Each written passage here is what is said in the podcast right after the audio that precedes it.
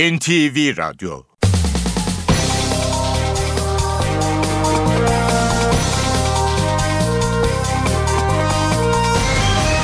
İşe Giderken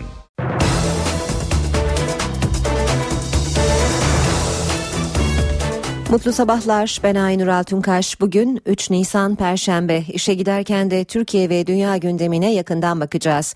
7.35'te Ayhan Aktaş spor haberlerini aktaracak. 8.35'te de Emrah Kayalıoğlu işe giderken sporda sizlerle olacak. Gündemin başlıklarıyla başlayalım. Anayasa Mahkemesi Twitter'a erişimin engellenmesinin ifade özgürlüğüne ağır müdahale olduğuna karar verdi ve gereğinin derhal yapılması için kararı Tip ve Ulaştırma Bakanlığı'na gönderdi. Cumhurbaşkanı Gül, Cumhurbaşkanlığı adaylığı için Başbakan Erdoğan'la birbirlerine sürpriz yapmayacaklarını, konuşarak karar vereceklerini söyledi. Ergenekon davasının gerekçeli kararı tamamlandı. Karar bugün mahkeme heyetinin elektronik imzasının ardından ulusal yargı ağ bilişim sisteminde görülebilecek. CHP Ankara'da oy sayımının yeniden yapılmasını istiyor. Dün 14 ilçe için seçim kurullarına müracaat yapıldı. Bugün de kalan ilçelerde başvuru yapılacak. Antalya'da Büyükşehir Belediyesi'ne ait imar ve bütçe evrakının bir şantiyede yakıldığı iddiası gerginliğe yol açtı. Başkan seçilen AK Partili Menderes Türel, Mustafa Akaydın'ın yolsuzluğu örtmeye çalıştığını iddia etti. Akaydın ise iddiaları yalanladı ve suç duyurusunda bulundu. Amerika Birleşik Devletleri Dışişleri Bakanlığı terör örgütü DHKPC'nin önde gelen 3 isminin başına ödül koydu. İşe giderken gazetelerin gündemi.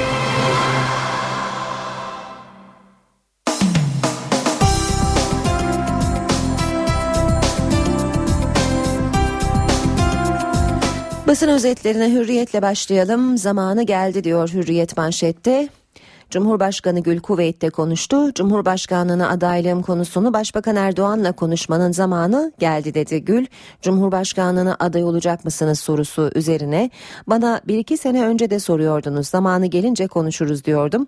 Şimdi bu seçim aradan çıktıktan sonra Ağustos'ta Cumhurbaşkanlığı seçimi olduğuna göre bunun da günü geldi. Bu da konuşulacaktır tabii. Ne zaman derseniz Nisan sonunda Mayıs başında bunlar netleşmiş olur. Başbakan olma ihtimalini dışlamayan Gül Erdoğan'la bu konularda birbirlerine sürpriz yapmayacaklarını belirtti.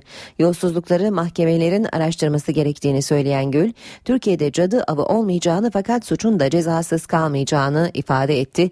Gül dışişlerindeki dinleme ve sızdırma olayının dışarıdan değil içeriden yapıldığını açıkladı. Köşk için ittifak olabilir. Kılıçdaroğlu toplumu kucaklayan, iyi eğitim almış, dil bilen, dünyayı ve Türkiye dengelerini iyi bilen bir kişi üzerinde uzlaşırsak Cumhurbaşkanlığı seçiminin birinci turunda da ittifak olabilir dedi. Yine hürriyetten aktaralım. Anayasa Mahkemesi Twitter'ı açın dedi. Anayasa Mahkemesi Twitter'a tedbir amaçlı erişimin 20 Mart'ta engellenmesiyle ilgili 3 bireysel başvuru üzerine hak ihlali yapıldığına karar verdi. Başvuran kişiler CHP'li Sezgin Tanrıkulu, Bilgi Üniversitesi'nden Profesör Yaman Akdeniz, Ankara Üniversitesi'nden yardımcı doçent doktor Kerem Altıparmak'tı.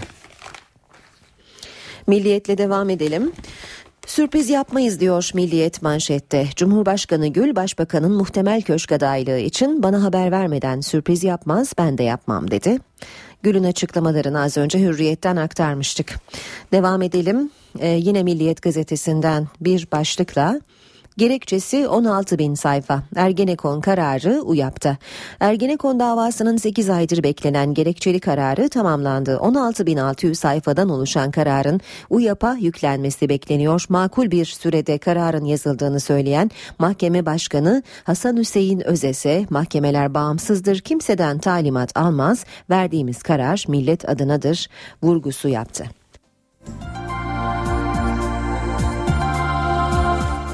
Milliyetten okumaya devam edelim.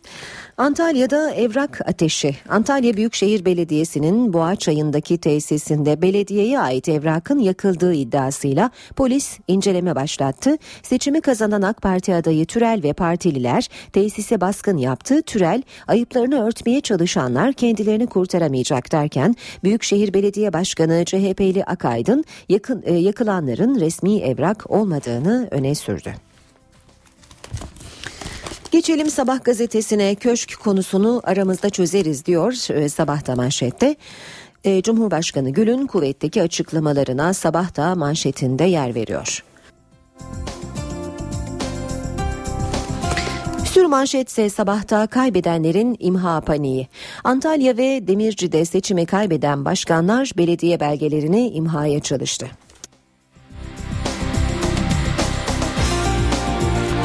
Biraz ayrıntı aktaralım Sabah gazetesinden. Antalya'da belediye belgeleri şantiyede yanarken bulunduğu Demirci'de evrak çalındı, paniği yaşandı. Antalya Büyükşehir Belediyesi'nin eski CHP'li başkanı Mustafa Akaydın'la e, Manisa Demirci'nin eski MHP'li başkanı İhsan Temel seçimi kaybettikleri kesinleştikten sonra kritik buldukları belgeleri ortadan kaldırmayı denediler diye devam ediyor sabah haberine. Cumhuriyete bakalım şaibe rekoru demiş Cumhuriyet manşette. Seçim kurullarına itiraz yağdı. Yalova CHP'ye geçti. Ankara'da Yavaş'ın oyu yükseliyor. Başkentte itirazlar sonucu 1408 oy daha CHP adayı Yavaş'ın hanesine eklendi. İl seçim kuruluna başvuran CHP 25 ilçede tüm oyların yeniden sayımını isteyecek. İtirazlar için Yüksek Seçim Kurulu'ndan da sonuç alınamaması durumunda yeniden sayım için Siirt formülünün kullanılabileceği açıklandı. Devam edelim e, Cumhuriyet Gazetesi'nden haberlere. Özgürce uçmalı. Anayasa Mahkemesi Twitter'a yasak ifade özgürlüğünün ihlali dedi diyor. Anayasa Mahkemesi'nin kararına Cumhuriyet'te ayrıntılı olarak yer veriyor. Ve Antalya, Antalya'da sular durulmuyor demiş Cumhuriyet. Antalya Büyükşehir Belediye Başkanlığı'nı AKP'li Türel'in kazanmasının ardından kentte sular durulmuyor. Boğaçayı şantiyesinde yakılmaya çalışılan ve belediyeye ait olduğu ileri sürülen evraka polis tarafından el konuldu. Türel, CHP'li Akaydın'ın kaçacağına ilişkin ihbar aldık iddiasında bulundu. Suç duyurusu yapan Akaydın iddiaları yalanlayarak ben salak mıyım belediye evrakını orada yakayım, belediyeyi alacaksa delikanlı gibi alsın yanıtını verdi. Radikalle devam ediyoruz. Vakti geldi diyor Radikal manşette. Abdullah Gül Ağustos'ta yapılacak Cumhurbaşkanlığı seçimi için ilk kez konuştu. Gül Başbakan Erdoğan'la konuşacaklarını, adaylık konusunun Nisan sonu veya Mayıs başında netleşeceğini belirtti. 30 kentte yeni idare. Büyük şehirlerde AKP'nin oyu %6,9, CHP'nin 5,4 puan artarken MHP 1,5 puan kaybetti. Birçok siyasetçi 30 kentteki yeni yönetimin idrakinde değil. Yolsuzluk paketi yolda. İktidar 3 aydır ağır suçlamalara maruz kaldığı yolsuzlukla mücadele paketi hazırlıyor. Vakıf ve yurtlara yardımlar da yeniden düzenleniyor diyor Radikal haberinde. Star'a bakalım o dinlemeler cezasız kalamaz. Cumhurbaşkanlığına adaylık konusunu Başbakan Erdoğan'la görüşeceklerini belirten Gül paralel suçlar için cadı avı olmaz ancak suç işleyenler muhakkak karşılığını görür dedi. Star'dan bir başlık daha Türel CHP'yi çöpten topladı. Eski CHP'li başkana kaydan ıslak imzalı ve 5 yıl saklanması zorunlu belgeleri yaktırırken suçüstü yakalandı. Çöp arabalarında çuval çuval evrak ele geçirildi. 10 kişi sorgulanıyor diyor Star gazetesi haberinde. Haber Türkiye'ye bakıyoruz. Haber Türk sürmanşette Anayasa Mahkemesi'nin Twitter kararına yer veriyor. Manşette ise adaylığı konuşmanın zamanı geldi başlığı var. Cumhurbaşkanı Gül'ün kuvvetteki açıklamaları Haber Türk'te de manşette yer alıyor. Köşkte ittifak olabilir. CHP liderinin açıklamaları Erdoğan'ı toplum vicdanı kabul etmez. Aklımızda birkaç isim var. Parti aidiyeti çok öne çıkmamış bir kişide uzlaşırsak birinci turda da ittifak olabilir dedi CHP lideri. Yeni Şafak'la devam ediyoruz. İzmir'de suçüstü diyor Yeni Şafak'ta manşette. CHP'nin kalesi İzmir'de milli irade gaspı kameraya takıldı demiş Yeni Şafak gazetesi de. Yalova'da geri sayım bir başka başlık. Yalova'da itirazlar üzerine 124 sandıktaki oylar yeniden sayıldı. Sabaha karşı seçimi 6 oy farkla kazandığı açıklanan CHP'li aday Vefa Salman gözyaşlarını tutamadı. Yeni Şafak gazetesinden aktarmaya devam edelim bir başlık daha. Pensilvanya Partisi geliyor. Yerel seçimlerde milletin geçit vermediği AK Parti karşı ittifak e, karşıtı ittifak Pensilvanya Partisi için kolları sıvadı. Hedef Ecevit'i devirmek için kurulan YTP benzeri bir oluşum demiş Yeni Şafak haberinde. Ve Zaman gazetesiyle bitirelim. Anayasa Mahkemesi'nin Twitter kararı Twitter'ı derhal açın başlığıyla manşette yer alıyor Zaman gazetesinde. Bir diğer başlık torunlarımı bu parkta seyretmek istiyorum. Edirne'de evinin önündeki çocuk parkını korumak için kendini kepçeye siper eden 75 yaşındaki Kıymet Peker bir anda bütün Türkiye'nin sevgisini kazandı.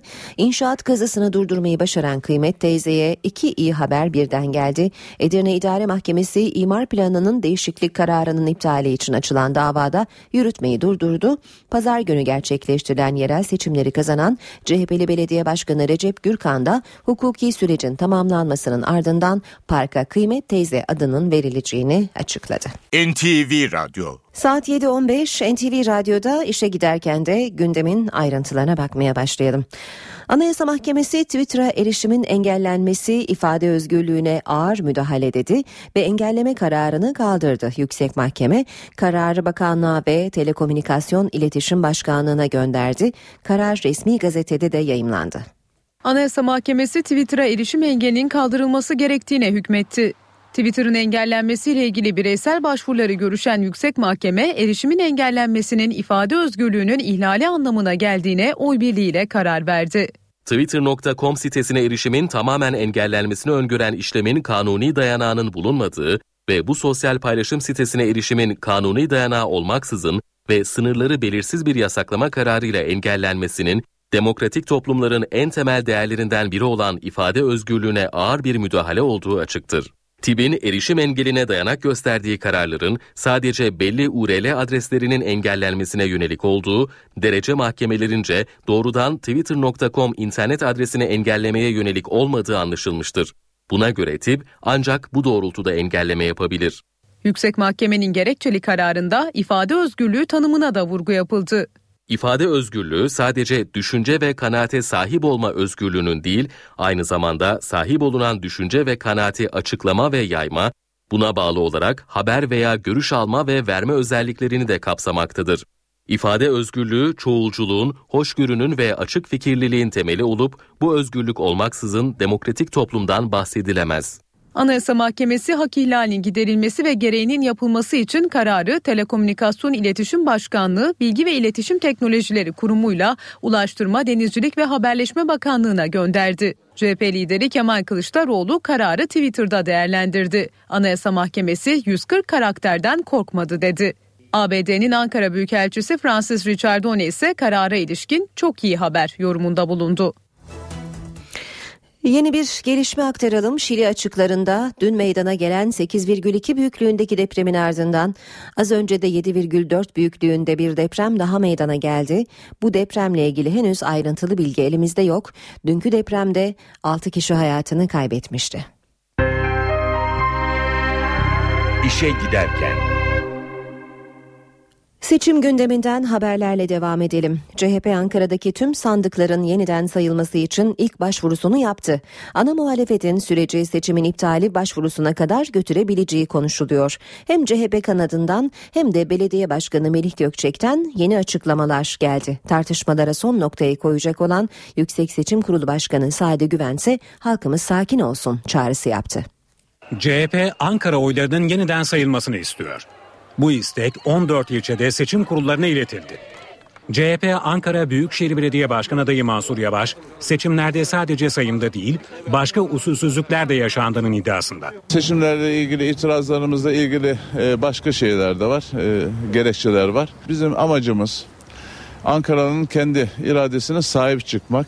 Yavaş'ın başka gerekçelerle de başvuru yapacağız ifadesiyle CHP'nin hukuki süreci seçimin iptali başvurusuna kadar götüreceği öğrenildi.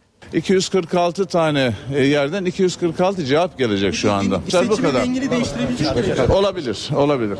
CHP'nin Ankara'da bazı sandık tutanaklarına yaptığı itiraz sonucunda ise oylar yeniden sayıldı.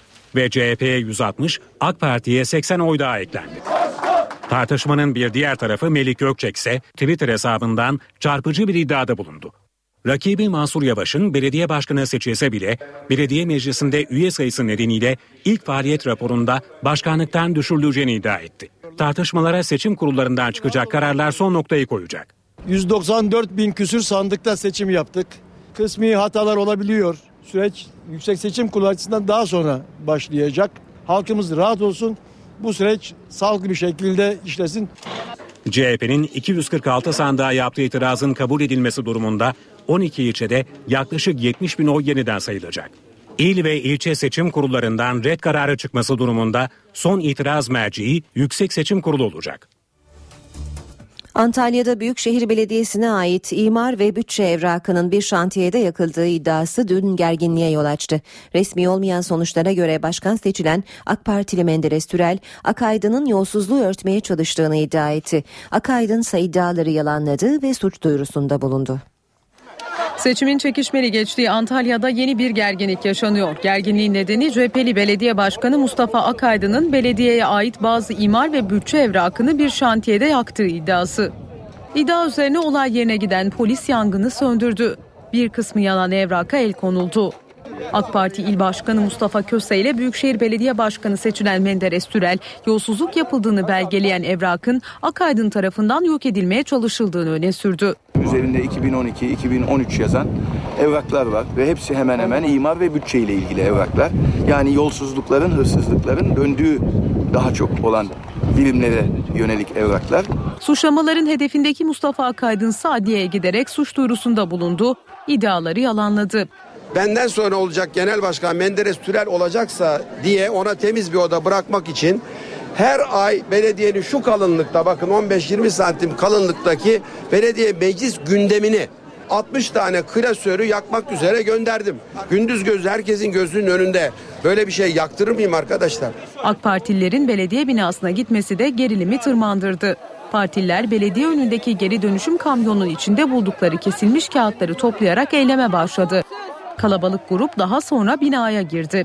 Polis önlem aldı. Gelişmeler üzerine CHP Genel Başkan Yardımcıları Adnan Keskin ve Yakup Akkaya ile Genel Sekreter Bihlun Tamaylıgil Antalya'ya gitti. AK Partilerin eylemine CHP Genel Başkanı Kemal Kılıçdaroğlu'ndan da kınama geldi. Öyle belediyenin hiçbir e, arşiv değeri olmayan yazışmaları. Olayın ardından Mustafa Akaydın polislerin döşeme altındaki çiftlik evinde arama yaptığı iddiası üzerine buraya gitti. Evdeki kitap ve evrakı gazetecilere gösterdi. Davet ediyorum Menderes Türel polissiz gelsin. Sizinle birlikte Menderes Türel'e tek tek evimi gezdireyim bütün şeylerini. Antalya'daki iddialara ilişkin bir açıklamada Avrupa Birliği Bakanı ve Baş Müzakereci Mevlüt Çavuşoğlu'ndan geldi. Çavuşoğlu Mustafa Akaydın'ı suçladı. Mustafa Kaydın zaten seçim sonuçları açıklanınca kendisini bir telaş aldı biliyorsunuz. Paniklemesinin bu kadar çirkin iftiralar yapmasının sebebi anlaşıldı.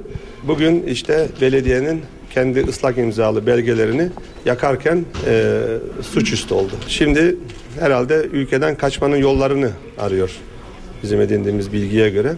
Neyse cezasını çeker. Hukuki süreç başlar zaten. Yalova'da da bir oy farkla sona eren seçim yarışının ardından yapılan itiraz sonuç verdi. Kentin başkanı değişti. Resmi olmayan sonuçlara göre başkanlık AK Parti'den CHP'ye geçti. CHP Grup Başkan Vekili Muharrem İnce, CHP adayı Vefa Salman'ın 6 oy farkla kazandığını duyurdu. Bu yeni sonuca bu kez AK Parti'den itiraz geldi. AKP bütün itirazlarını yaptı. Bütün itirazları sonucunda Sayın Vefa Salman 27.229 oyla Yalova'nın yeni belediye başkanı. Yalova'da seçim sonucu değişebilir. İkinci oy sayımı sonrası CHP'nin 6 oy farkla belediye seçimlerini kazandığı ilan edildi. İlk oy sayımında AK Parti adayı Yakup Koçal'ın bir oy farkla seçimi kazandığı duyuruldu. CHP bunun üzerine İl Seçim Kurulu'na itiraz etti. Parti yönetimi 1137 nolu sandıkta partilerine çıkan 154 oyun bir oy olarak kaydedildiğini ve oyların HDP'ye yazıldığını savundu. İtiraz kabul edilince 124 sandıktaki oylar yeniden sayıldı. Sayım sonrası CHP Grup Başkan Vekili Muharrem İnce, resmi olmayan sonuçlara göre seçimi 6 oy farkla CHP adayının kazandığını söyledi. Bu saatten sonra çalınmadığı sürece hiçbir şey değiştirilemez. Çünkü bütün itirazlar kurul tarafından karara bağlanmıştır. CHP'nin başkan adayı Vefa Salman da gözyaşlarını tutamadı. Ben e, en başından beri kazanacağıma zaten yürekte inanmıştım. E, Allah'ın adaletine inanıyordum zaten. AK Parti de bu sonuca itiraz etti. 121 sandıkta yeniden sayım için başvuru kararı alındı. Konuya ilişkin YSK'dan henüz resmi açıklama yok. İstanbul Üsküdar'da da seçim sonuçlarına itiraz var. CHP Üsküdar Belediye Başkan adayı İhsan Özkes, İl Seçim Kurulu'na başvurdu. Özkes, yüzlerce tutanakta rakamların üzerinde karalama olduğunu söyledi. Özkes, seçimin Üsküdar genelinde yeniden yapılması, bu mümkün değilse tüm sandıkların yeniden sayılması için müracaatımız oldu dedi. Siirt Tillo'da Saadet Partisi Belediye Başkan adayı Behmen Aydın'ın silahlı saldırıda yaşamını yitirmesiyle ilgili gözaltına alınan 13 kişiden 5'i tutuklandı. Tutuklananlar arasında seçimi kazanan AK Partili Belediye Başkan adayı Mehmet Mesut Memduhoğlu da var. İzmir'de bir muhtar rakip adaylardan birinin akrabası tarafından silahla öldürüldü. Bülbüldere mahallesinde dördüncü kez muhtar seçilen Mehmet Yüksel'le rakip adaylardan birinin kuzeni arasında tartışma çıktı. Tartışma kavgaya dönüştü. İki taraf da birbirine tabancayla ateş etti. Ağır yaralanan muhtar olay yerinde hayatını kaybetti. Yaralanan zanlı ise kayıplara karıştı. Şanlıurfa'nın Viranşehir ilçesinde seçim sonucunu kutlayan BDP'li grupla polis arasında gerginlik çıktı. AK Parti ilçe teşkilatı binasının önünde toplanan BDP'li grup polise taş attı. Ekipler biber gazı ve basınçlı suyla müdahale etti. Kalabalık müdahalenin ardından ara sokaklara dağıldı. Olaya karışan 10 kişi gözaltına alındı. İşe giderken Cumhurbaşkanı Abdullah Gül Ağustos ayında yapılacak Cumhurbaşkanlığı seçimlerini değerlendirdi. Bu konuda Başbakan bana haber vermeden sürpriz yapmaz, ben ona yapmam, o da bana yapmaz, manşetlerden öğrenmem dedi. Kuveyt ziyaretinde gazetecilerin sorularını yanıtlayan Gül, Cumhurbaşkanı adayının Mayıs'ta belli olacağını söyledi. Gül adaylığı için Cumhurbaşkanlığı seçiminden önce oturur konuşuruz, Başbakanla da diğer arkadaşlarımla da ona göre karar veririz dedi. Gül'e Başbakan Erdoğan'ın Cumhurbaşkanı adayı olması halinde başbakan olmayı düşünüp düşünmediği de soruldu. Gül, muhakkak ki benim de düşüncelerim vardır. Türkiye normal gündemine dönsün derken bir taraftan da böyle bir seçim var ne olacak dememek lazım dedi. Gül, yerel seçim sonuçlarına yapılan itirazları da normal karşıladığını söyledi. Titizlikle sayımlar yapılmalı, varsa itirazlar neticelendirilmeli diye konuştu. CHP Genel Başkanı Kemal Kılıçdaroğlu Cumhurbaşkanlığı seçiminde MHP ile işbirliği sinyali verdi. Amerikan Wall Street Journal gazetesine konuşan Kılıçdaroğlu yerel seçimlere ilişkin öz eleştiri de yaptı. CHP Genel Başkanı Kemal Kılıçdaroğlu Cumhurbaşkanlığı seçiminde muhalefetle işbirliği mesajı verdi. Kılıçdaroğlu Amerikan Wall Street Journal gazetesinin sorularını yanıtladı. Ağustos ayındaki Cumhurbaşkanlığı seçimlerinde muhalefetin tek bir adayı desteklemesine yeşil ışık yaktı. Cumhurbaşkanlığı seçimlerinde büyük bir olasılıkla işbirliği olabilir. Siyasi kimliği çok öne çıkmamış, bir partiye olan aidiyeti çok öne çıkmamış ama toplumun her kesimini kucaklayan, iyi eğitim almış, yabancı dil bilen, dünyayı ve Türkiye dengelerini iyi bilen bir kişi üzerinde uzlaşırsak birinci turda da olabilir tabii. CHP lideri 30 Mart yerel seçimlerini de değerlendirdi. Beklentisinin %30'ları yakalamak olduğunu söyleyen Kılıçdaroğlu, hedefin altında kalan oy oranının nedenlerini anlattı. Genel seçim gibi bir hava vardı yerel seçimde. Bizim toplumumuz istikrarın sürmesinden yana bir tavır takınıyor. Nedeni toplumun borçlu olması ve iktidarın CHP gelirse faizler ve dolar yükselir. Siz bu borçların altında kalırsınız propagandası. Kürtlere yeteri kadar güven veremediğimiz kanısındayım. CHP lideri seçim propagandasını yolsuzluk iddiaları üzerine kurmasıyla ilgili eleştirileri de yanıtladı. İktidarın bu kadar kapsamlı yolsuzluk yaptığı bir durumda ana muhalefet partisi olarak bizim sessiz kalmamız yanlış olurdu dedi. Yüksek Seçim Kurulu'nun seçim sonuçları ile ilgili itirazları dikkate almaması halinde sokağa inmeyi düşünmediklerini söyleyen Kılıçdaroğlu tehdide boyun eğmeyeceğiz dedi. Ergenekon davasının gerekçeli kararı tamamlandı. Karar bugün mahkeme heyetinin elektronik imzasının ardından ulusal yargı ağ bilişim sisteminde görülebilecek. 275 sanıklı Ergenekon davasının gerekçeli kararı yaklaşık 8 ay sonra tamamlandı. Tutukluluk süresinin 5 yılla sınırlandırılmasıyla eski Genelkurmay Başkanı İlker Başbuğ, CHP Zonguldak Milletvekili Mehmet Haberal, CHP İzmir Milletvekili Mustafa Balbay, gazeteci Tuncay Özkan'ın da aralarında olduğu sanıklar tahliye edilmişti. Tuncay Özkan'a suçunu söylemeyin demiştir. Ergenekon davasında hüküm 13. Ağır Ceza Mahkemesi'nce 5 Ağustos'ta açıklanmıştı. Davanın 16.600 sayfalık gerekçeli kararı ise dün Ulusal Yargı Ağ Bilişim Sistemi'ne yüklendi. Ancak mesai saati bittiği için hakimlerin UYAP'taki onay işlemi tamamlanamadı. Karar mahkeme heyetinin elektronik imzasından sonra UYAP'ta görünebilecek. Böylece davanın temiz süreci de başlayacak. Avukatların itiraz dilekçelerini göndermesiyle Yargıtay Cumhuriyet Başsavcılığında yapılacak incelemenin ardından hazırlanacak tebliğname Yargıtay 9. Ceza Dairesi'ne iletilecek. Ergenekon davasının gerekçeli kararının yazılmasıyla birlikte gözler bundan sonraki hukuki sürece çevrildi.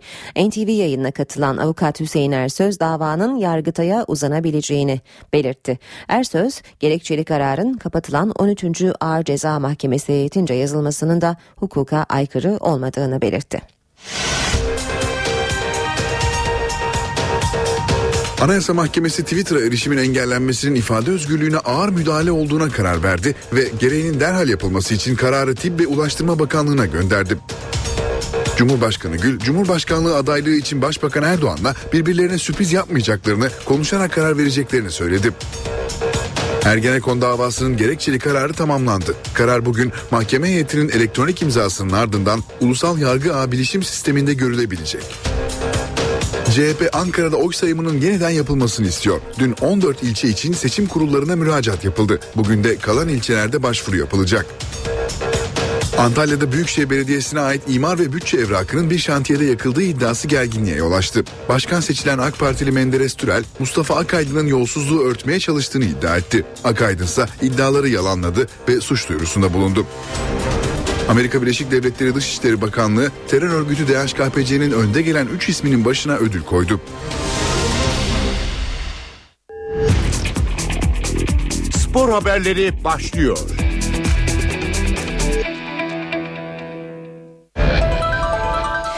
Spor haberlerini Ayhan Aktaş'tan alacağız. Ayhan günaydın. Günaydın Aynur. E, hafta sonu derbi oynanacak. E, futbol yine gündemde her zamanki gibi ama gündemin gölgesinde kalan e, bir şampiyona var. O da güreş ve Evet. güreşte de bize bir gümüş madalya geldi değil mi? Evet kadınlarda Hafize Şahin e, 60 kiloda e, kadınlar güreşte ilk gümüşümüzü aldı diyebiliriz. Böyle sevindirici bir haberle başlayacağız esasında bültenimize. Hı hı. E, ve tabii ki hafta sonu oynanacak derbi, derbiyle ilgili haberlerimiz de var yine bültenimiz için- içinde. Peki ayrıntılar için seni dinliyoruz.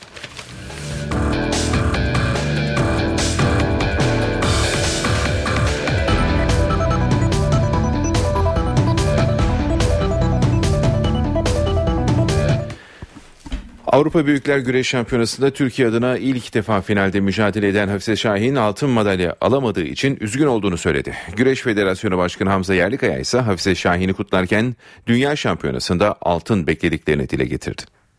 Gönül isterdi ki orada altın madalya alalım. Hocalarımızın, federasyon başkanımızın bize olan emeklerinin karşılığını verelim ama gümüşte kaldık. Geçen sene bronz olmuştu, bu sene gümüş olmuştu. Umarım bundan sonraki yıllarda ve takım arkadaşlarım da aynı şekilde altın madalyayı kazanırlar. Bugüne kadar e, Türkiye'de bayan güreş olarak dünyada madalyamız yok.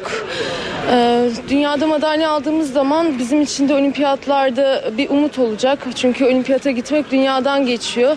Biz de tüm gücümüzle bunun için çalışıyoruz. Bize inanan yürekleri yarı yolda bırakmamak için elimizden geldiği kadar mücadele etmeye çalışıyoruz. Hafize'yi kutluyorum. Tabii ilk biliyorsunuz Avrupa'da ilk defa bir final yapan kızımız, sporcumuz. Ben bu noktada kutluyorum ama tabii ilk finalin ilk altın olarak görmek istiyorduk ama olmadı. Eee, turdaki maç gibi olmadı. Tabii final heyecanı, final stresi, finalin ortamı biraz daha farklı. Bunlar tecrübe olacak. Tabii bunun acısını inşallah eee, Dünya Şampiyonası'nda Özbekistan'da çıkartır diyorum. Bir aşamaydı.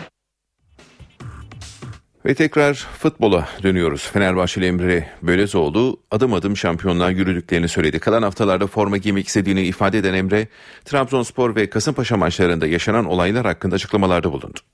Fenerbahçe kaptanı Emre Belezoğlu şampiyonluk için iddialı. Sakatlığının geçtiğini, kalan haftalarda forma giymek istediğini ifade eden tecrübeli oyuncu, 6 senedir Fenerbahçe'deyim ve bu senede istek ve motivasyon üst düzeyde. Camiamız da her zamanki gibi kenetlenmiş durumda ifadelerini kullandı.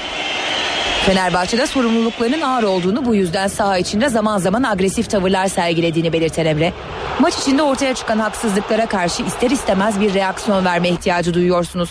Altını çizerek söylüyorum. Meşru yollarla takımımın kazanması için elimden gelen her şeyi yapıyorum ekledi.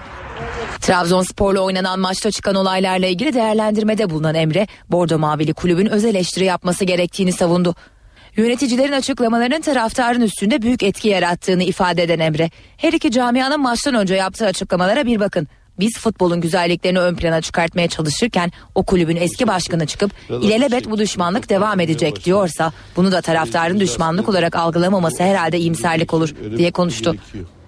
Emre davalık olduğu Kasımpaşa Kulübü ile ilgili ise ilerleyen dönemlerde genel bir değerlendirme yapacağını söyledi. 3 sene daha futbol oynamayı planladığını belirten Emre Belezoğlu, futbolu Fenerbahçe'de bırakmak istediğini sözlerine ekledi. Fenerbahçe'de Alper Potuk'un Galatasaray derbisine yetişmesi zor. Emre Belezoğlu ise oynayacak duruma geldi. Fenerbahçe'de Alper Potuk'un derbide forma giyme şansı az. Bursa Spor maçı öncesi antrenmanda şiddetli ağrı hisseden ve MR'ı çekilen Alper'in sağ ön adelesinde yırtık ve kanama tespit edilmişti. Bu sakatlık sebebiyle Bursa Spor'a karşı forma giyemeyen Alper'in derbide de kadroda yer almasının zor olduğu ifade edildi. Alper'den gelen haber teknik heyeti üzerken teknik direktör Ersun Yanal genç yıldızın bir an önce sağlığına kavuşması için doktorlara talimat verdi. Öte yandan Emre Belezoğlu'nun iyileşmesi ise Yanal'ın yüzünü güldürdü. İki hafta önce benzer bir sakatlık yaşayan Emre'nin tedavisi olumlu sonuçlanırken Yıldız oyuncunun bu hafta takımla birlikte çalışacağı ifade edildi. Emre Yanal'ın görev vermesi halinde derbide forma giyebilecek. Öte yandan sarı kart ceza sınırındaki hiçbir futbolcunun derbi öncesi kart görmemesi de Yanal'ı mutlu etti.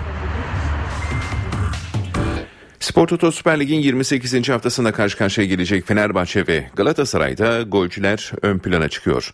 59 gol atan Fenerbahçe'nin 41 golünü Emenike, Sov, Kayt ve Vebo attı. Galatasaray'da ise son iki sezonun gol kralı Burak Yılmaz 13 golle takımının en golcü ismi oldu.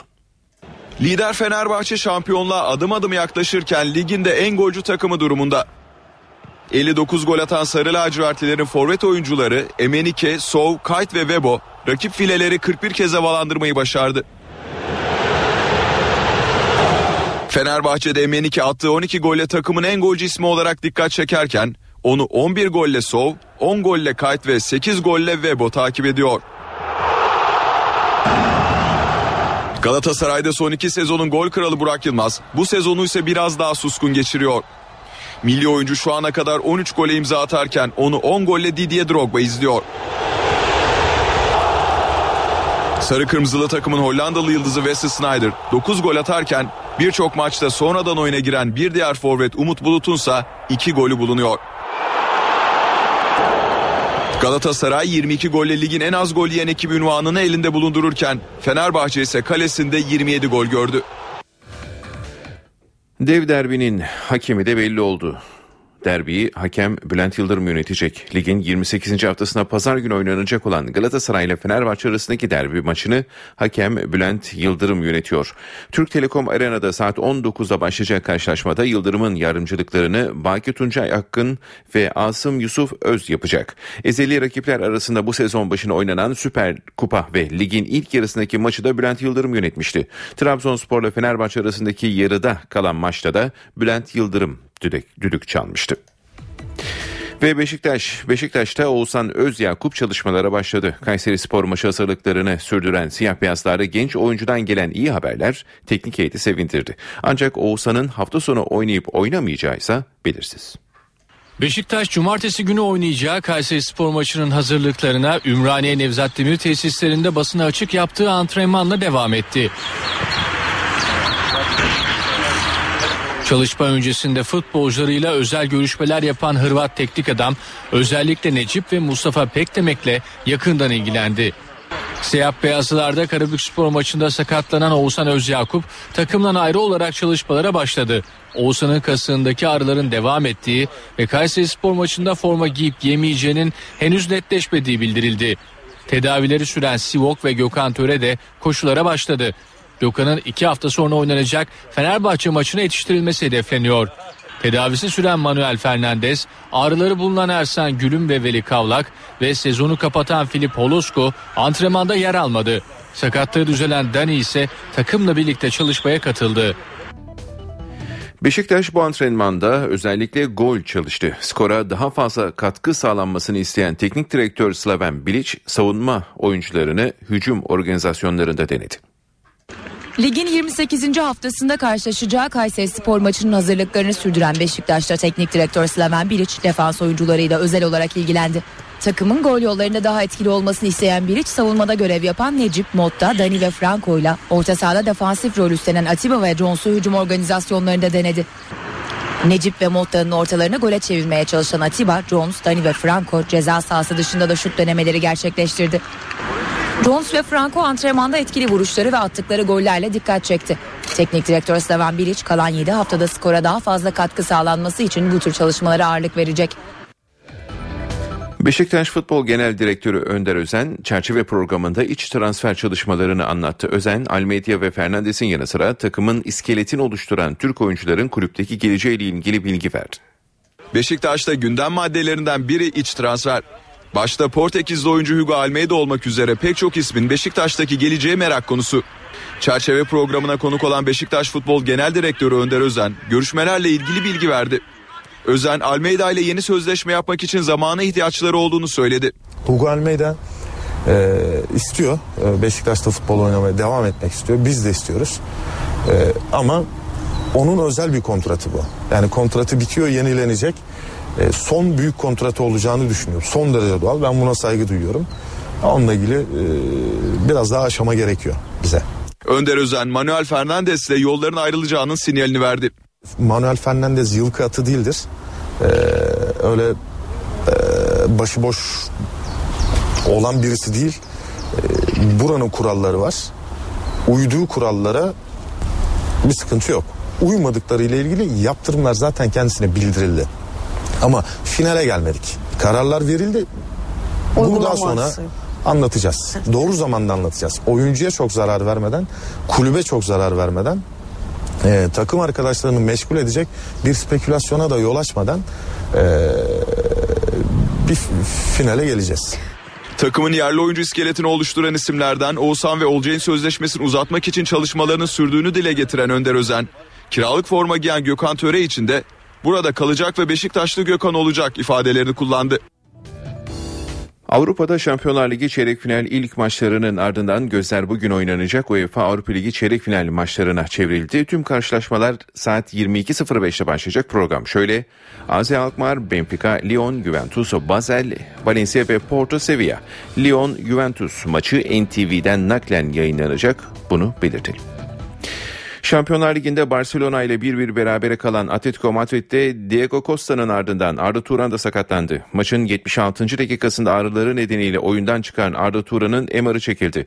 Kasık bölgesinde ağrıları bulunan milli futbolcu Atletico Madrid'in Villarreal ile hafta sonu oynayacağı maçta riske edilmeyecek. Madrid kulübü Arda'nın sahalara dönüşüyle ilgili tarih vermezken İspanyol basını Barcelona ile oynanacak rövanş maçında milli oyuncunun forma giyebileceğini yazdı. Ve basketbol. Fenerbahçe Ünker Euroleague'de bugün tamam ya da devam maçına çıkacak. Deplasmanda Laboral'le konuk olacak temsilcimiz grupta iddiasını sürdürebilmek için karşılaşmadan galibiyetle ayrılmak zorunda. 21.30'da başlayacak maç NTV Spor Smart'tan naklen yayınlanacak. Fenerbahçe Ülker Turkish Airlines Euroleague Top 16 13. hafta mücadelesinde Laboral Kuça'ya konuk olacak. 5 galibiyet ve 7 mağlubiyetle grubunda 6. sırada bulunan Fenerbahçe Ülker son 2 maçından mağlubiyetle ayrıldı. Panathinaikos ve Emporia Armani mağlubiyetlerinin ardından Euroleague'deki tur şansını zora sokan temsilcimiz grupta iddiasını sürdürebilmek için bu karşılaşmayı kazanmak zorunda.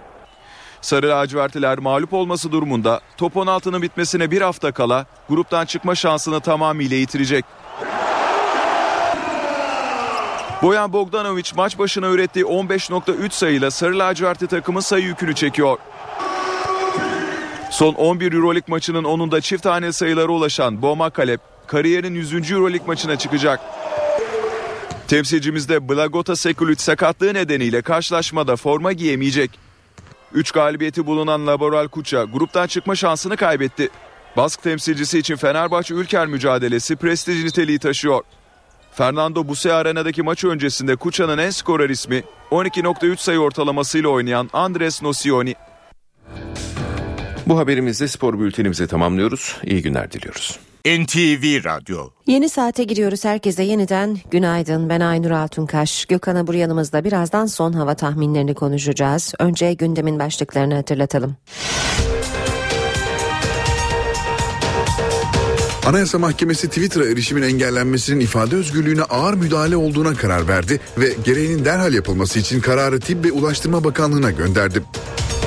Cumhurbaşkanı Gül, Cumhurbaşkanlığı adaylığı için Başbakan Erdoğan'la birbirlerine sürpriz yapmayacaklarını, konuşarak karar vereceklerini söyledi. Ergenekon davasının gerekçeli kararı tamamlandı. Karar bugün mahkeme heyetinin elektronik imzasının ardından ulusal yargı ağ bilişim sisteminde görülebilecek. CHP Ankara'da oy sayımının yeniden yapılmasını istiyor. Dün 14 ilçe için seçim kurullarına müracaat yapıldı. Bugün de kalan ilçelerde başvuru yapılacak. Antalya'da Büyükşehir Belediyesi'ne ait imar ve bütçe evrakının bir şantiyede yakıldığı iddiası gerginliğe yol açtı. Başkan seçilen AK Partili Menderes Türel, Mustafa Akaydın'ın yolsuzluğu örtmeye çalıştığını iddia etti. Akaydın ise iddiaları yalanladı ve suç duyurusunda bulundu. Amerika Birleşik Devletleri Dışişleri Bakanlığı terör örgütü DHKPC'nin önde gelen 3 isminin başına ödül koydu. Gökhan Abur hoş geldiniz. Merhaba hoş bulduk günaydın. Ee, İstanbul'da bu sabah yine hava çok serin. Poyraz kendini bayağı hissettiriyor. Evet şu anda 20 kilometre hızla yaşıyor. 9 derece olan sıcaklığı şu anda dışarı çıkanlar fark edecekler. 5 derece civarında hissediyoruz. E, içinde Poyraz yalnız İstanbul'da değil Marmara'nın tümünde ve Batı Karadeniz bölgemizde sertleşmeye devam edip sıcaklıkları biraz da olsa azaltacak. Ee, Karadeniz'de bugün düne göre biraz serinleme var ve yağışlar devam ediyor. Özellikle Orta ve Doğu Karadeniz bölgemizde şu an itibariyle aralıklarla yağış etkili. Rize'de, Trabzon'da, Artvin'de e, kısa süreli yağmur var. Bu yağmurlar gün boyu devam edecek. Ve ilerleyen saatlerde yalnızca Doğu Karadeniz bölgemiz değil Doğu ve Güneydoğu bölgelerde yağışlı havanın etkisi altına girecek. Bunlar da kısa süreli ve özellikle akşam saatlerinde Erzurum Kars arasındaki yağışların hafif de olsa karla karışık yağmur şeklinde olmasını bekliyoruz.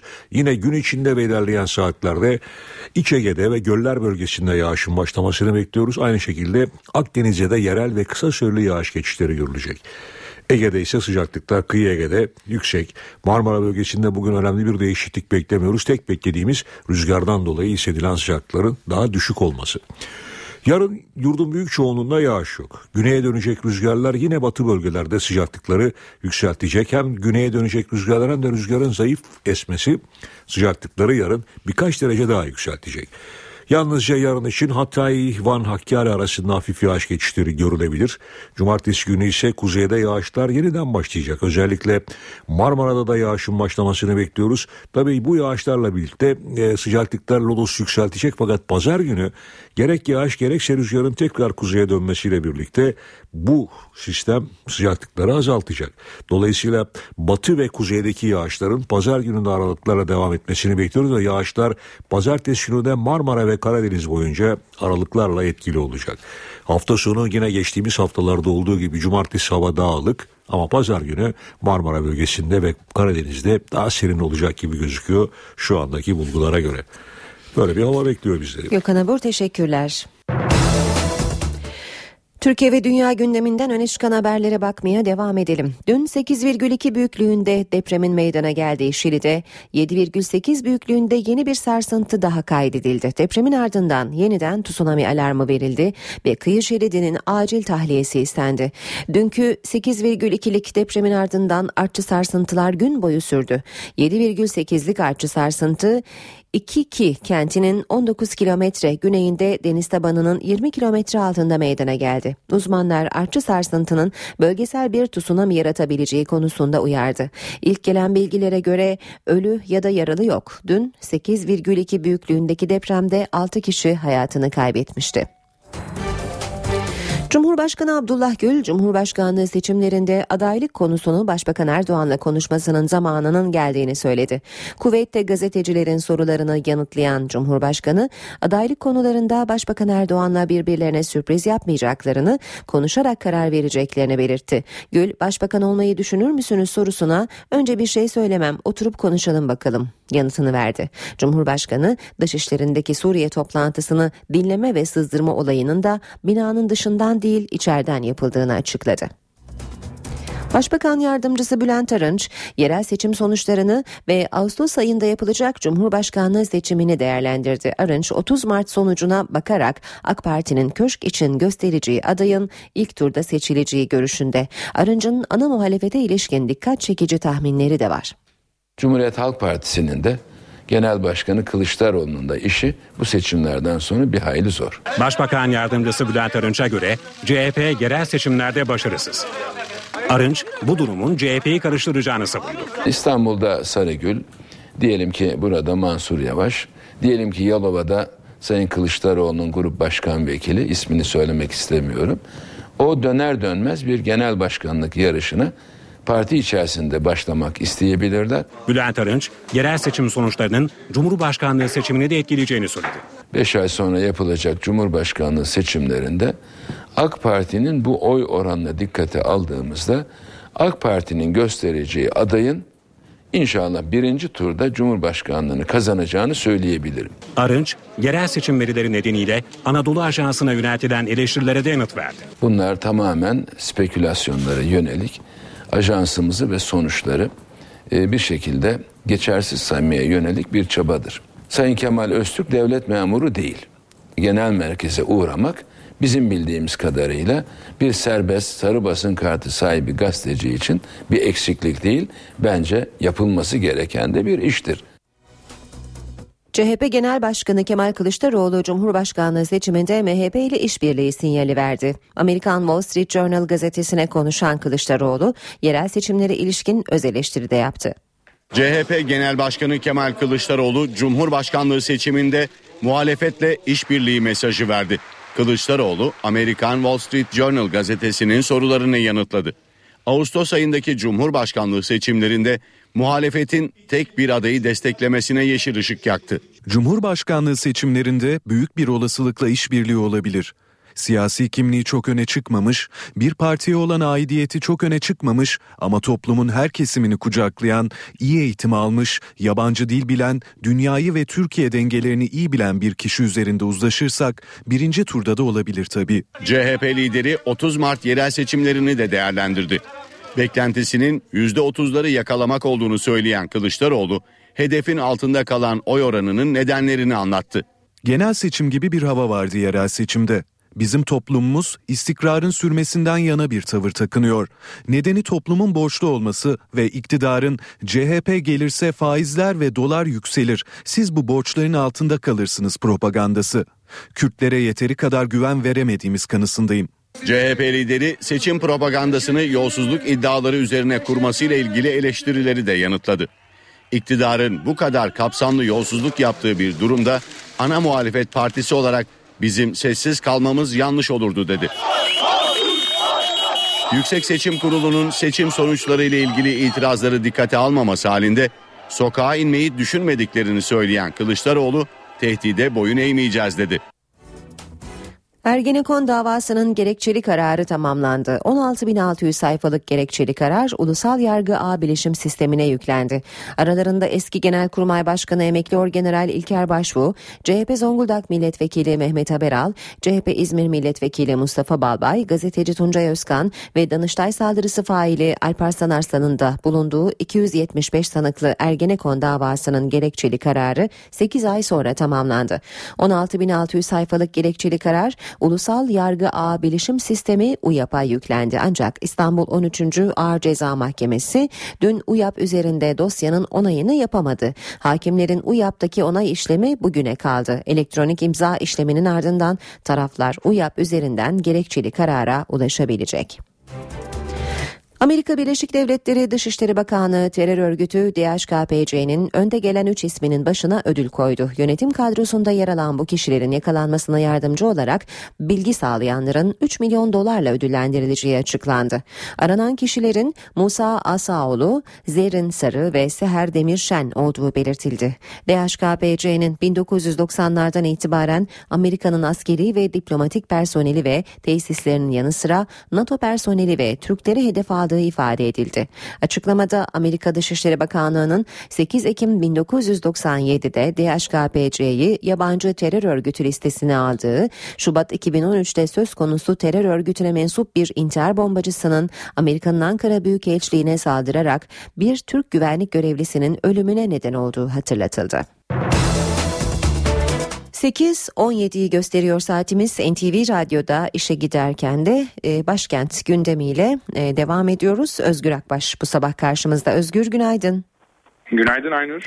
Ee, seçimin ardından yaşanan tartışmalar diğer taraftan Cumhurbaşkanı Gül'ün Cumhurbaşkanlığı seçimlerine ilişkin bugün gazetelerde e, manşetlerde yer alan açıklaması başkent yine yeni güne yoğun bir gündemle başlıyor gibi neler söylersin? Aynur e, dün Anayasa Mahkemesi'nden Twitter yasağına ilişkin çok önemli bir karar çıktı. Bu da başkent Ankara'nın önemli gündem maddesi olacak gibi gözüküyor. Yüksek Mahkeme Twitter'a erişim engelini hak ihlali olarak değerlendirdi ve bu kararını hem bakanlığa hem Telekomünikasyon İletişim Başkanlığı'na gönderdi. Bu karar resmi gazetede de yayınlandı. Yüksek Mahkeme ifade özgürlüğüne ağır müdahale olarak değerlendirdi Twitter yasağını. Karara dayanak oluşturan mahkeme kararlarının yalnızca içerik engellemeyi öngördüğünü, bu kararların tüm sitenin kapatılmasına kanuni dayanak sağlamadığının da altını çizdi. Şimdi Yüksek Mahkemenin bu kararının ardından nasıl bir adım atılacak bu merakla bekleniyor. Hemen hatırlatalım Twitter yasağının kalkmasına ilişkin ilk karar Ankara 15. İdare Mahkemesi'nden çıkmıştı. Yaklaşık 15 gün önce çıkmıştı bu karar. Ancak 15 gün öncesine e, Twitter yasağının yürütmesinin durdurulması kararına rağmen Telekomünikasyon İletişim Başkanlığı henüz bu kararı almamıştı. Bugün e, bu konuda bir adım atacak mı merakla bekleniyor. Ee, AK Parti Genel Başkan Yardımcısı Mustafa Şentop mahkeme kararlarına uyulacağını ifade etti. Yani bugün Twitter yasağı kalkabilir. Bunu da söyleyelim. Yerel seçimlerin ardından gündemine damgasını vuran itiraz süreci bugün de başkent Ankara'nın ana gündem başlıklarından e, Türkiye genelinde itiraz başvurularının incelenmesi sürüyor. Tabii hem AK Parti'nin itirazları var Hatay, Adana gibi illerde ama CHP'nin de en yoğun itirazı e, başkent Ankara'da. CHP 246 sandıkta verilen 120 bin oy için itiraz başvurusu yaptı. E, bugün de itirazları sürecek. Dün 14 ilçede oyların yeniden sayılmasını istemişti. Bugün de 11 ilçe için daha başvuru yapacak. Yani Yüksek Seçim Kurulu'nda mesai devam edecek. Bunu söyleyelim. İtirazlar sürüyor ama artık 30 Mart seçimleri geride kaldı denilebilir. Şimdi tüm dikkatler Ağustos ayında yapılacak Cumhurbaşkanlığı seçimlerine çevrildi. Tabii başkent Ankara'da merakla beklenen e, bir soru var. E, cevabı beklenen bir soru var. O da e, baş, Türkiye'nin önüne Ağustos ayında çift sandık gelecek mi? Yani AK Parti erken genel seçim kararı alacak mı? Merakla bu sorunun da cevabı bekleniyor. Tabii bir soru daha var o da Başbakan Erdoğan köşk için aday olacak mı? Bu konuda suskun kalan bir isim vardı Cumhurbaşkanı Abdullah Gül. Cumhurbaşkanı Abdullah Gül Kuveyt'te suskunluğunu bozdu. Başbakanla bu durumu oturup konuşma zamanı geldi dedi. Peki sürpriz olur mu diye sordu haberciler. Bu konuda başbakan bana haber vermeden sürpriz yapmaz. Ben ona yapmam, o da bana yapmaz. Manşetlerden öğrenmem ifadesini kullandı Cumhurbaşkanı Gül. Başbakanlığı düşünüyor musunuz sorusu da geldi Cumhurbaşkanı'na. Muhakkak ki benim de düşüncelerim vardır dedi Cumhurbaşkanı Abdullah Gül. Türkiye normal gündemine dönsün derken bir taraftan da böyle bir seçim var ne olacak dememek lazım ifadelerini kullandı. Bu ifadeler bugün başkent Ankara'da uzun uzadıya konuşulacak gibi gözüküyor. Son not ekonomi cephesinden olsun. Türkiye İstatistik Kurumu bugün Mart ayı enflasyon rakamlarını açıklayacak. Aynur. Özgür teşekkürler kolay gelsin. Başkent gündemini Özgür Akbaş'tan aldık. İşe giderken Devam edelim gündeme ilişkin diğer haberlerle. Damacanalarda satılan içme sularına sıkı takip dönemi başlıyor. Bu takip damacanalara takılacak çiplerle yapılacak. Sistemin ayrıntılarını Çevre Sağlığı Daire Başkanı Hüseyin İlter anlattı. Yaklaşık 20 milyon damacana artık bu şekliyle üretim aşamasında dolum ve vatandaşa ulaşması, sonra tekrar geri dönüşleri ve en son olarak da imhasına kadar geçen süreci elektronik olarak takip etmiş olacağız. Damacanalara çipli takip sistemi geliyor. Sağlık Bakanlığı'nın elektronik takip sistemiyle damacananın üretim tarihi ve kaç kez kullanıldığı gibi bilgilere dijital ortamda ulaşılabilecek. Dört aşamalı bir e, sistem oluşturduk. İlk aşaması e, tüm bu e, su üretici firmalara ilişkin bilgilerin çalışma saatleri ne kadar e, üretim yerlerinden çalışma saatlerine kadar tüm bilgileri içeren bir e, bilgisayar yazılımı üzerine yazılımımızı tamamladık. İkinci aşamada kaçak su kullanımını önlemek amacıyla su üreticilerinin kaynakları ile üretim yerleri arasında suyun karakteristik özelliği dediğimiz pH iletkenlik debi gibi faktörlerin karşılaştırmasını yapacağız. Üçüncü aşamada da damacanaların yıkama aşamasında e, yerleştireceğimiz bir sensörle belli aralıklarla online olarak bunların yıkama sıcaklıklarını takip edeceğiz. Dördüncü ve son aşamada da ne kadar süreyle kullanıldıklarını da e, takip etmek amacıyla e, damacanalara çip yerleştirerek bunları e, takibini sağlayacağız. Damacana su kullananlar sisteme sıcak bakıyor. Çok güzel. Tabii plastik sonuçta kimyasal. Sağlığa zararlıdır mutlaka. Çok iyi bir şey çünkü atık var onda çünkü. Onun e, atılması lazım. Hatta cama dönmesi lazım. Cam şişeye dönmesi lazım. Daha sağlıklı çünkü. Ağustos ayında hayata geçecek sistemde 3 yıl içerisinde tüm damacanaların çipli hale gelmesi öngörülüyor. Dün Otizm Farkındalık Günü'ydü. Aile ve Sosyal Politikalar Bakanlığı otizm eylem planı ile ilgili bazı başlıklar açıkladı. Otizm sayısının her geçen gün arttığı bir engellilik durumu. Otizmli bireylerin artan ihtiyaçlarına ve çeşitlenen taleplerine yönelik politikaların geliştirilmesi için çalışmalar yapıyoruz. 2013'te hazırlanmaya başlanan Otizm Eylem Planı'nın amacı bu. Milli Eğitim Bakanlığı ve Sağlık Bakanlığı'nın başlattığı, koordinasyonunu Aile ve Sosyal Politikalar Bakanlığı'nın takip ettiği eylem planında son rötuşlar yapılıyor. Otizmli çocukların devletin sunduğu imkanlardan faydalanabilmesi için heyet raporu alınması gerekiyor. Ancak rapor özellikle 18 yaş altı çocuklar için çok zor alınıyordu. Eylem planına göre 18 yaş altı çocuklar için ayrı birim yapılacak. Eylem planına göre otizm için özel rehabilitasyon merkezleri açılacak, eğitmenler uzmanlaştırılacak. Otizmli çocuklara eğitimlerin verildiği Umut Evi çalışması da eylem planında. Ülkemiz genelinde 48 adet umut evimiz var. Bunların sayısını arttırmaya çalışıyoruz. Eylem planıyla otizmli çocukların ailelerine eğitimler verilmesi, mazeret izinlerinin artırılması, otizmlilerin istihdamı konusunda korumalı iş yerlerinin artırılması da planlanıyor. Altın fiyatları son günlerdeki düşüşünü sürdürüyor. Çeyrek altın 143 liraya kadar geriledi. Altın fiyatları son iki haftada %11 oranında değer kaybetti. Uzmanlara göre bu düşüşte hem Türkiye'deki gelişmeler hem de dünya piyasaları etkili oldu. Dünyada e, altının olsun düşmesi, doların düşmesi, seçimlerde e, rahatlama bunlara yansıdı. Biraz daha gevşeme olacaktır. Ama ilerleyen dönemde altında ben gene yükseliş, e, dolarda gene yükseliş e, bekliyorum. Mart ayında 163 liraya kadar çıkan çeyrek altın kapalı çarşıda 143 liradan işlem gördü. Param olsa her zaman alırım. Yani niye? Bu fiyatlar kötü bir fiyat değil. Ben bu altından inip çıkmasında anlam veremiyorum yani. Çok değişken bir tavır sergiliyor. Peki kapalı çarşı esnafı altından ne bekliyor? Biraz daha geri gelmesini bekliyoruz. Bu onstan da etkileniyor. Onsun da etkisi. Doların da aşağı yönlü seyrinden dolayı altında bu aralar düşüş olabilir. Gün sonunda yarım altın 287 liradan, tam altın 572 liradan işlem gördü. Bu arada dövizdeki düşüş de sürüyor. Dolar bu yılın en düşük seviyelerinde 2,13'ten işlem gördü. Euro ise 2,93 lirada. Bu haberin ardından piyasalardaki son verilere de bakalım. BIST 100 endeksi dün 209 puanlık düşüşle 70.648 puandan günü tamamladı. Bu sabah serbest piyasada dolar 2 lira 13 kuruş, euro 2 lira 93 kuruştan satılıyor. Euro dolar paritesi 1.38 dolar yen 104 e, düzeyinde. Altının onsu 1292 dolar. Kapalı çarşıda külçe altının gramı 88, çeyrek altın 147 liradan işlem görüyor. Brent petrolün varili 105 dolar. Profesör Doktor Güngör Uras'a şimdi mikrofonu bırakacağız. Ayşe teyzeye bu sabah Profesör Uras ihracat rakamlarını aktaracak. Ayşe teyze ne yapsın? Güngör Uras, Ayşe teyzeye ekonomide olan biteni anlatıyor. Merhaba sayın dinleyenler, merhaba Ayşe Hanım teyze, merhaba Ali Rıza Bey amca. Mart ayında ihracatımız %4,3 oranında arttı. Bu yılın başından beri ihracattaki artış devam ediyor. Bir yıl öncenin aynı ayına göre Ocak'ta ihracat %9,6, Şubat'ta 4,3 artmıştı. İlk 3 aydaki ortalama artış %6,2 oranında oldu. İhracat artışı önemlidir. Neden önemlidir? Bir, ihracat demek döviz geliri demektir. 3 ayda ihracat ile 38 milyar dolar döviz geliri elde ettik. Geçen yılın aynı dönemindeki ihracat geliri 36 milyar dolardı.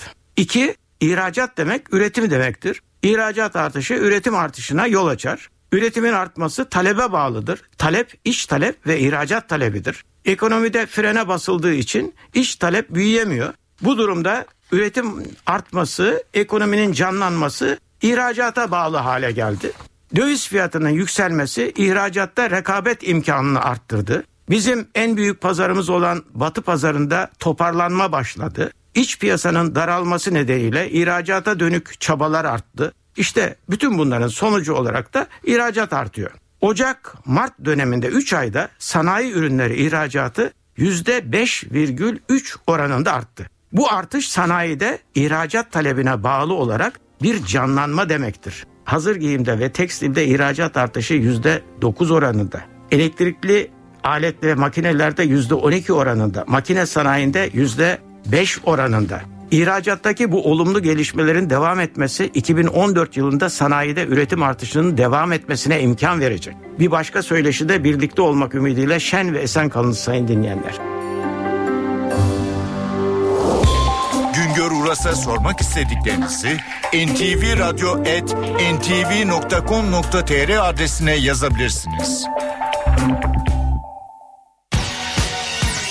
Emrah Kayalıoğlu'yla işe giderken spor. Emrah Kayalıoğlu hoş geldiniz. Hoş bulduk. E, spor gündemi hayli yoğun. Nereden ya artık başlasak derbinin bilemiyoruz. şeyi başladı. Yavaş yavaş Evet. bir derbiye doğru. E, Fenerbahçe Geç bile kaldık aslında yani. hem Galatasaray hem Fenerbahçe cephesinden bol bol haberler var. E, isterseniz önce Ünal Aysal'ın açıklamalarıyla başlayalım. E, Milliyet e, gazetesinden okuyayım. Özel prime ihtiyaç yok. E, Aysal Fenerbahçe derbisi için futbolculara ekstra prim vermeyi düşünmediklerini açıklamış. E, bu olağan bir şey midir? Beklenen bir durum mudur? Yani bu maça özel e, prime bence de ihtiyaç yok. Ama e, şimdi bu sezonda Galatasaray'daki en önemli değişimin e, nasıl ve neden yaşandığını hatırlarsak Beşiktaş'la oynanan ilk yarıdaki maçın ardından e, o dönemde de böyle bir prim tartışması olmuştu. Fatih Hoca görevdeyken bu maça ne primi kaç işte 5. hafta maçıydı Galatasaray maça kadar e, bir galibiyet 3 beraberlik de geliyordu. Bu maçta öyle prime falan ihtiyaç olmaz. Çocuklar çıkar oynarlar aslan gibi alırlar Hı hı, de- evet. demişti ve e, özel prime karşı olduğunu belirtmişti maça yönelik. Ama Başkan o maçın primini takımdan bazı futbolcularla hocaya ulaşamadığı gerekçesiyle Evet. takımdan bazı futbolcularla görüşünce ipler kopmuştu. Evet. Hatırladım ben Şimdi de. o günden bugüne. Bayağı zaman geçti. e, e, o günden bugüne yani şimdi e, aynı başkanın e, bu maçta özel prime ihtiyaç yok. Çocuklar oynarlar noktasına gelmiş acaba? olması bence yani manşetten daha önemli tarafı orası. Çünkü yani bu maç gerçekten Galatasaray için e, yani sportif anlamda elbette anlam taşıyor. İkincilik çok çok değerli. Evet. E, yani şampiyonluk artık sadece matematiksel olarak hayal kurabilenlerin e, düşlerinde yer alıyor. Yoksa onun dışında öyle çok ihtimal dahilinde olduğunu düşünmüyorum ben.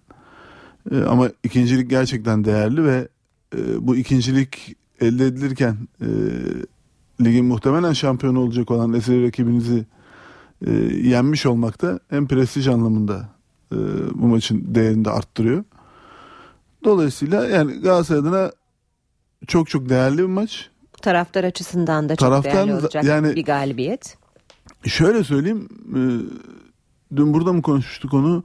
E, televizyonda da konuşmuş olabiliriz. Yani Galatasaray'ın e, yönetiminin, e, daha doğrusu kongresinin e, çok e, kararını, bakışını vesairesini değiştirmez.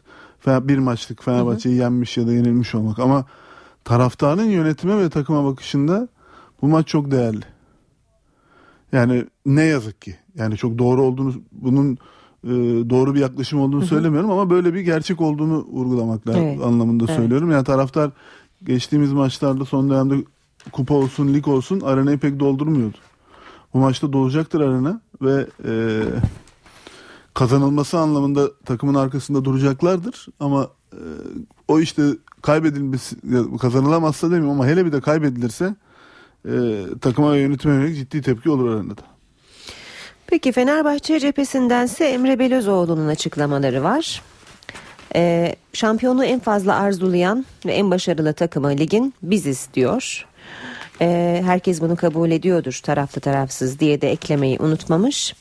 Ee, en az en fazla en az 3 yıl daha oynayıp e, futbolu da sarı lacivertli formayla bitirmeyi planladığını, hedeflediğini söylemiş. Emre'nin açıklamalarını nasıl buldunuz? Yüzde yüz katılıyorum şampiyonluğu en çok isteyen takım Fenerbahçe'ydi bu sezon boyunca bunu gösterdiler. Ee, hatta fark bu kadar açılmışken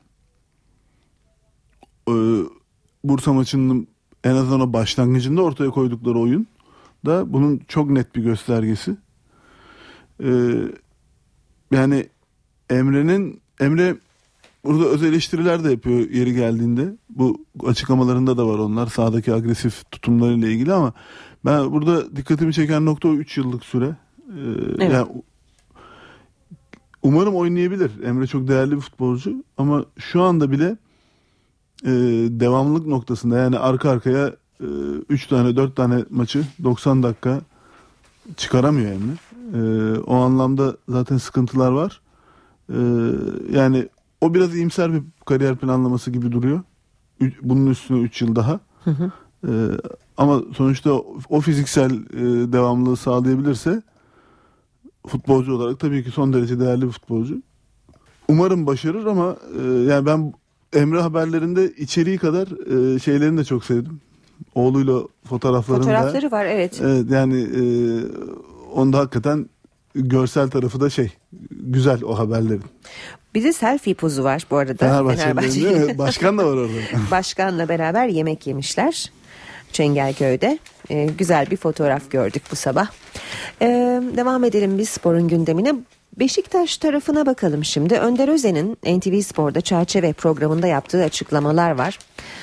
Ee, neler söylersiniz bu açıklamalar için? Sabah gazetesinde sanırım okuması daha kolay o haberleri. Ben hemen şurada görüyorum. Birkaç başlık vereyim. Beşiktaş'ta yolları ayrılacağı iddialarının kulağını tıkayan futbol genel direktörü transfer çalışmalarına ilişkin çarpıcı itiraflar yapmış. İsim isimde açıklamaları var. Hem Almeida konusunda hem Fernandes konusunda. İşte Oğuzhan, Olcay Şahan, Gökhan Tere her bir töre her biri için ayrı ayrı açıklamaları var. Ee, neler söylersiniz Önder Özen'in açıklamalarını nasıl buldunuz?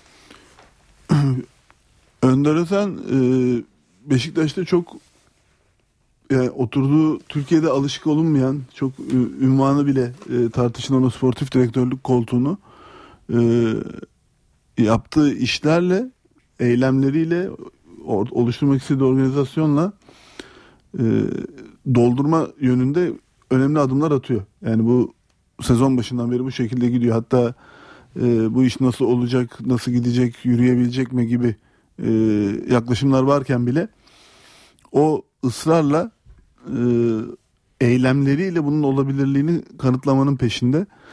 E, yani anlattıkları işte tamam elbette bu transfer tarafı önemli. E, yani oradan benim aldığım izlenim e, Gökhan'la uzatmak için e, Gökhan Töre'yle e, yoğun çaba içindeler ve devam edecekler bu çabalarına. E, Olcay'ı aynı şekilde Olcay ve Oğuzhan'la ilgili de e, uzun süreli Beşiktaş'ta kalması yönünde bir planlama var. Fernandez'le ipler kopmuş. E, Almeida'nın kalması için ellerinden Evet. gelen fedakarlığı yapacaklar ama bir yandan da Almeida'nın tabii ki orada ısrarla şunu söyledi. E, yaşını da düşünürsek son büyük kontratının peşinde olduğunu o da farkında. E, bizim de buna saygı duymamız lazım. Biz onun kalması için elimizden gelen teklifi yapacağız ama o işte o futbolcunun gözünde işte son büyük kontratım noktasındaki e, talebini maddi anlamda karşılayamama ihtimallerinin de olduğunu anladım ben Hı hı. oradaki sözlerden. Ee, ama ne olursa olsun orada mesela anlattığı başka projeler de vardı. Beşiktaş'ta oluşturmak istedikleri bir laboratuvardan bahsetti.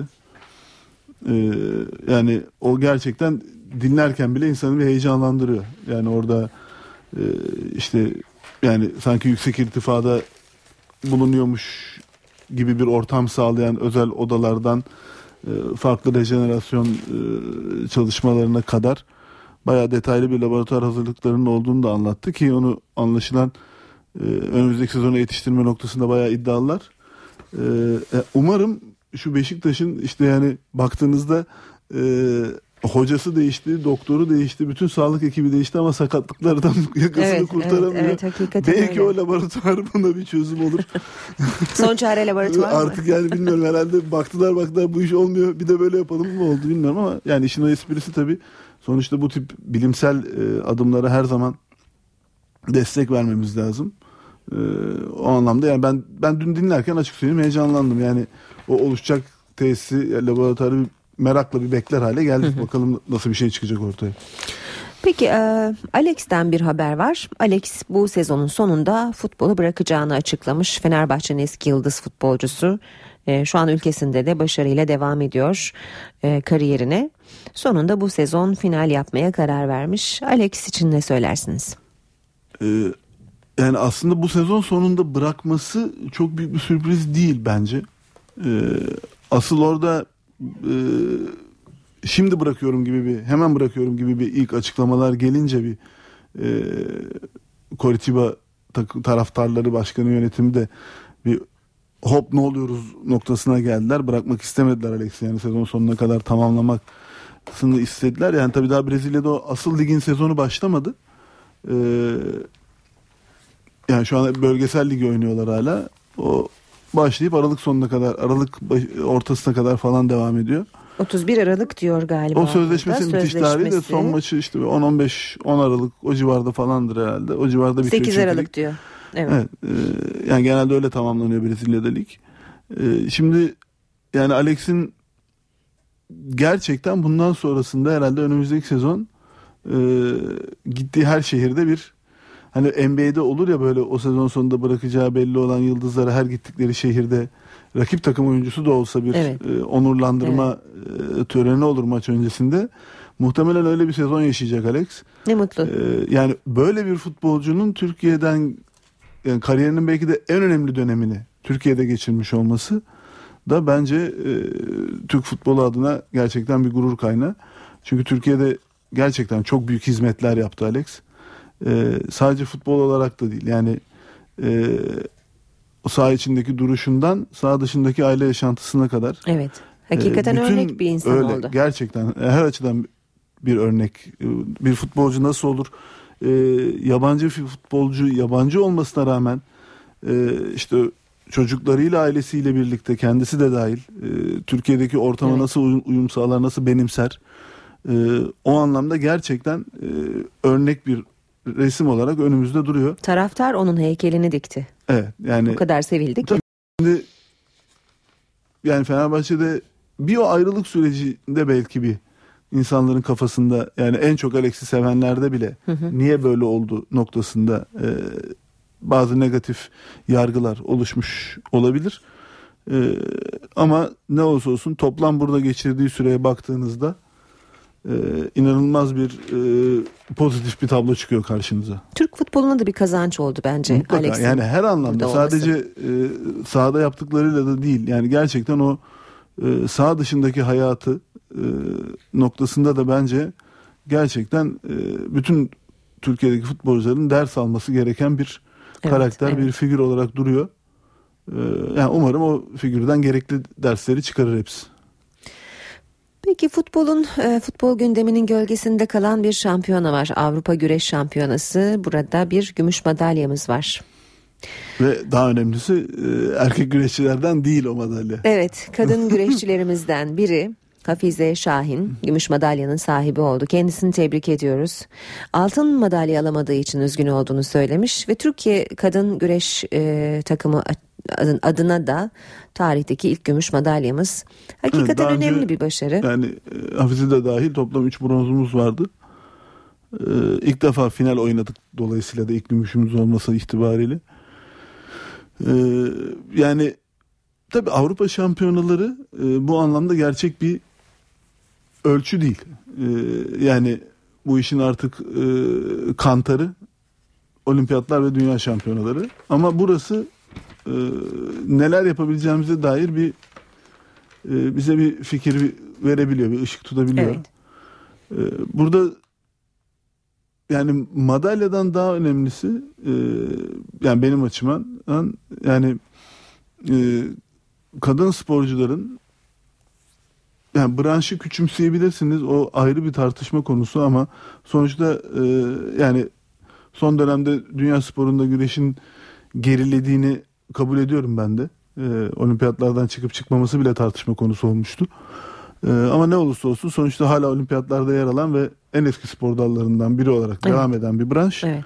E, böyle bir branşta yeni yeni başladı kadınların olimpik anlamda e, dünya şampiyonaları vesairelerde yarışmaları. Yeni yeni derken yani asıl güreş kadar eski değil. E, ve yani Türkiye'de de bu işin yayılıyor olması e, yani sonuçta bu anlamda sporun ya- yaygınlaşması anlamında e, bence çok değerli bir unsur. Çünkü e, yani bazen bazı ön yargılarla e, kız çocuklarına spor yaptırıp yaptırmama noktasında problemler yaşanabiliyor. Hala, E, hala var maalesef. E, o noktada güreşi belki bu açıdan da bizim adımıza daha önemli kılma şansımız var. Yani tabanda daha e, yani toplumda daha çok e, o yöne yönelebilir. Yani anne baba çocuklarını yani böyle bir sporda e, yani başka branşlara olumsuz bakarken belki güreşe daha Olumlu sıcak bakılabilme ihtimali var. Yani bizim toplumsal yapıyı da düşündüğümüzde o noktada da bence çok değerli. Bu madalya belki o anlamda da bazı şeylerin hani bir altın olsa belki daha da önüne Tabii atacak da. tabii. Ama olsun bu da bir ön açıcı Ee, Yani bu, bu madalya belki işte dünya ve olimpiyat şampiyonları için bize bir ışık tutuyorsa oralarda da bir şey yapabileceksek işte dediğim tarafını da işin e, katalizatörü olabilir. Yani bir hızlandırabilir o iş. Önemli bir nokta hakikaten bu da. Biz tabii şimdi yavaş yavaş e, sonuna yaklaşıyoruz bize ayrılan sürenin ama bugün 10.30 özetlerinden sonra Emrah Kayalıoğlu bir kez daha mikrofonda olacak ve spor gündemini konuşacağız.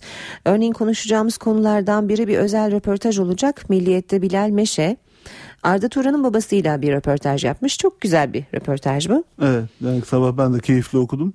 Ee, uzun uzun üzerinde konuşulacak noktaları var. Başlığı çok dikkat çekici. O Manisa, acaba? Manisa'ya gittiği süreç. Tabii tabii buyurun. Futbolu bıraktım baba başlığı atılınca tabii başka şeyler geliyor insanın aklına. Okutuyor kendini bu röportaj. Bunu konuşacağız.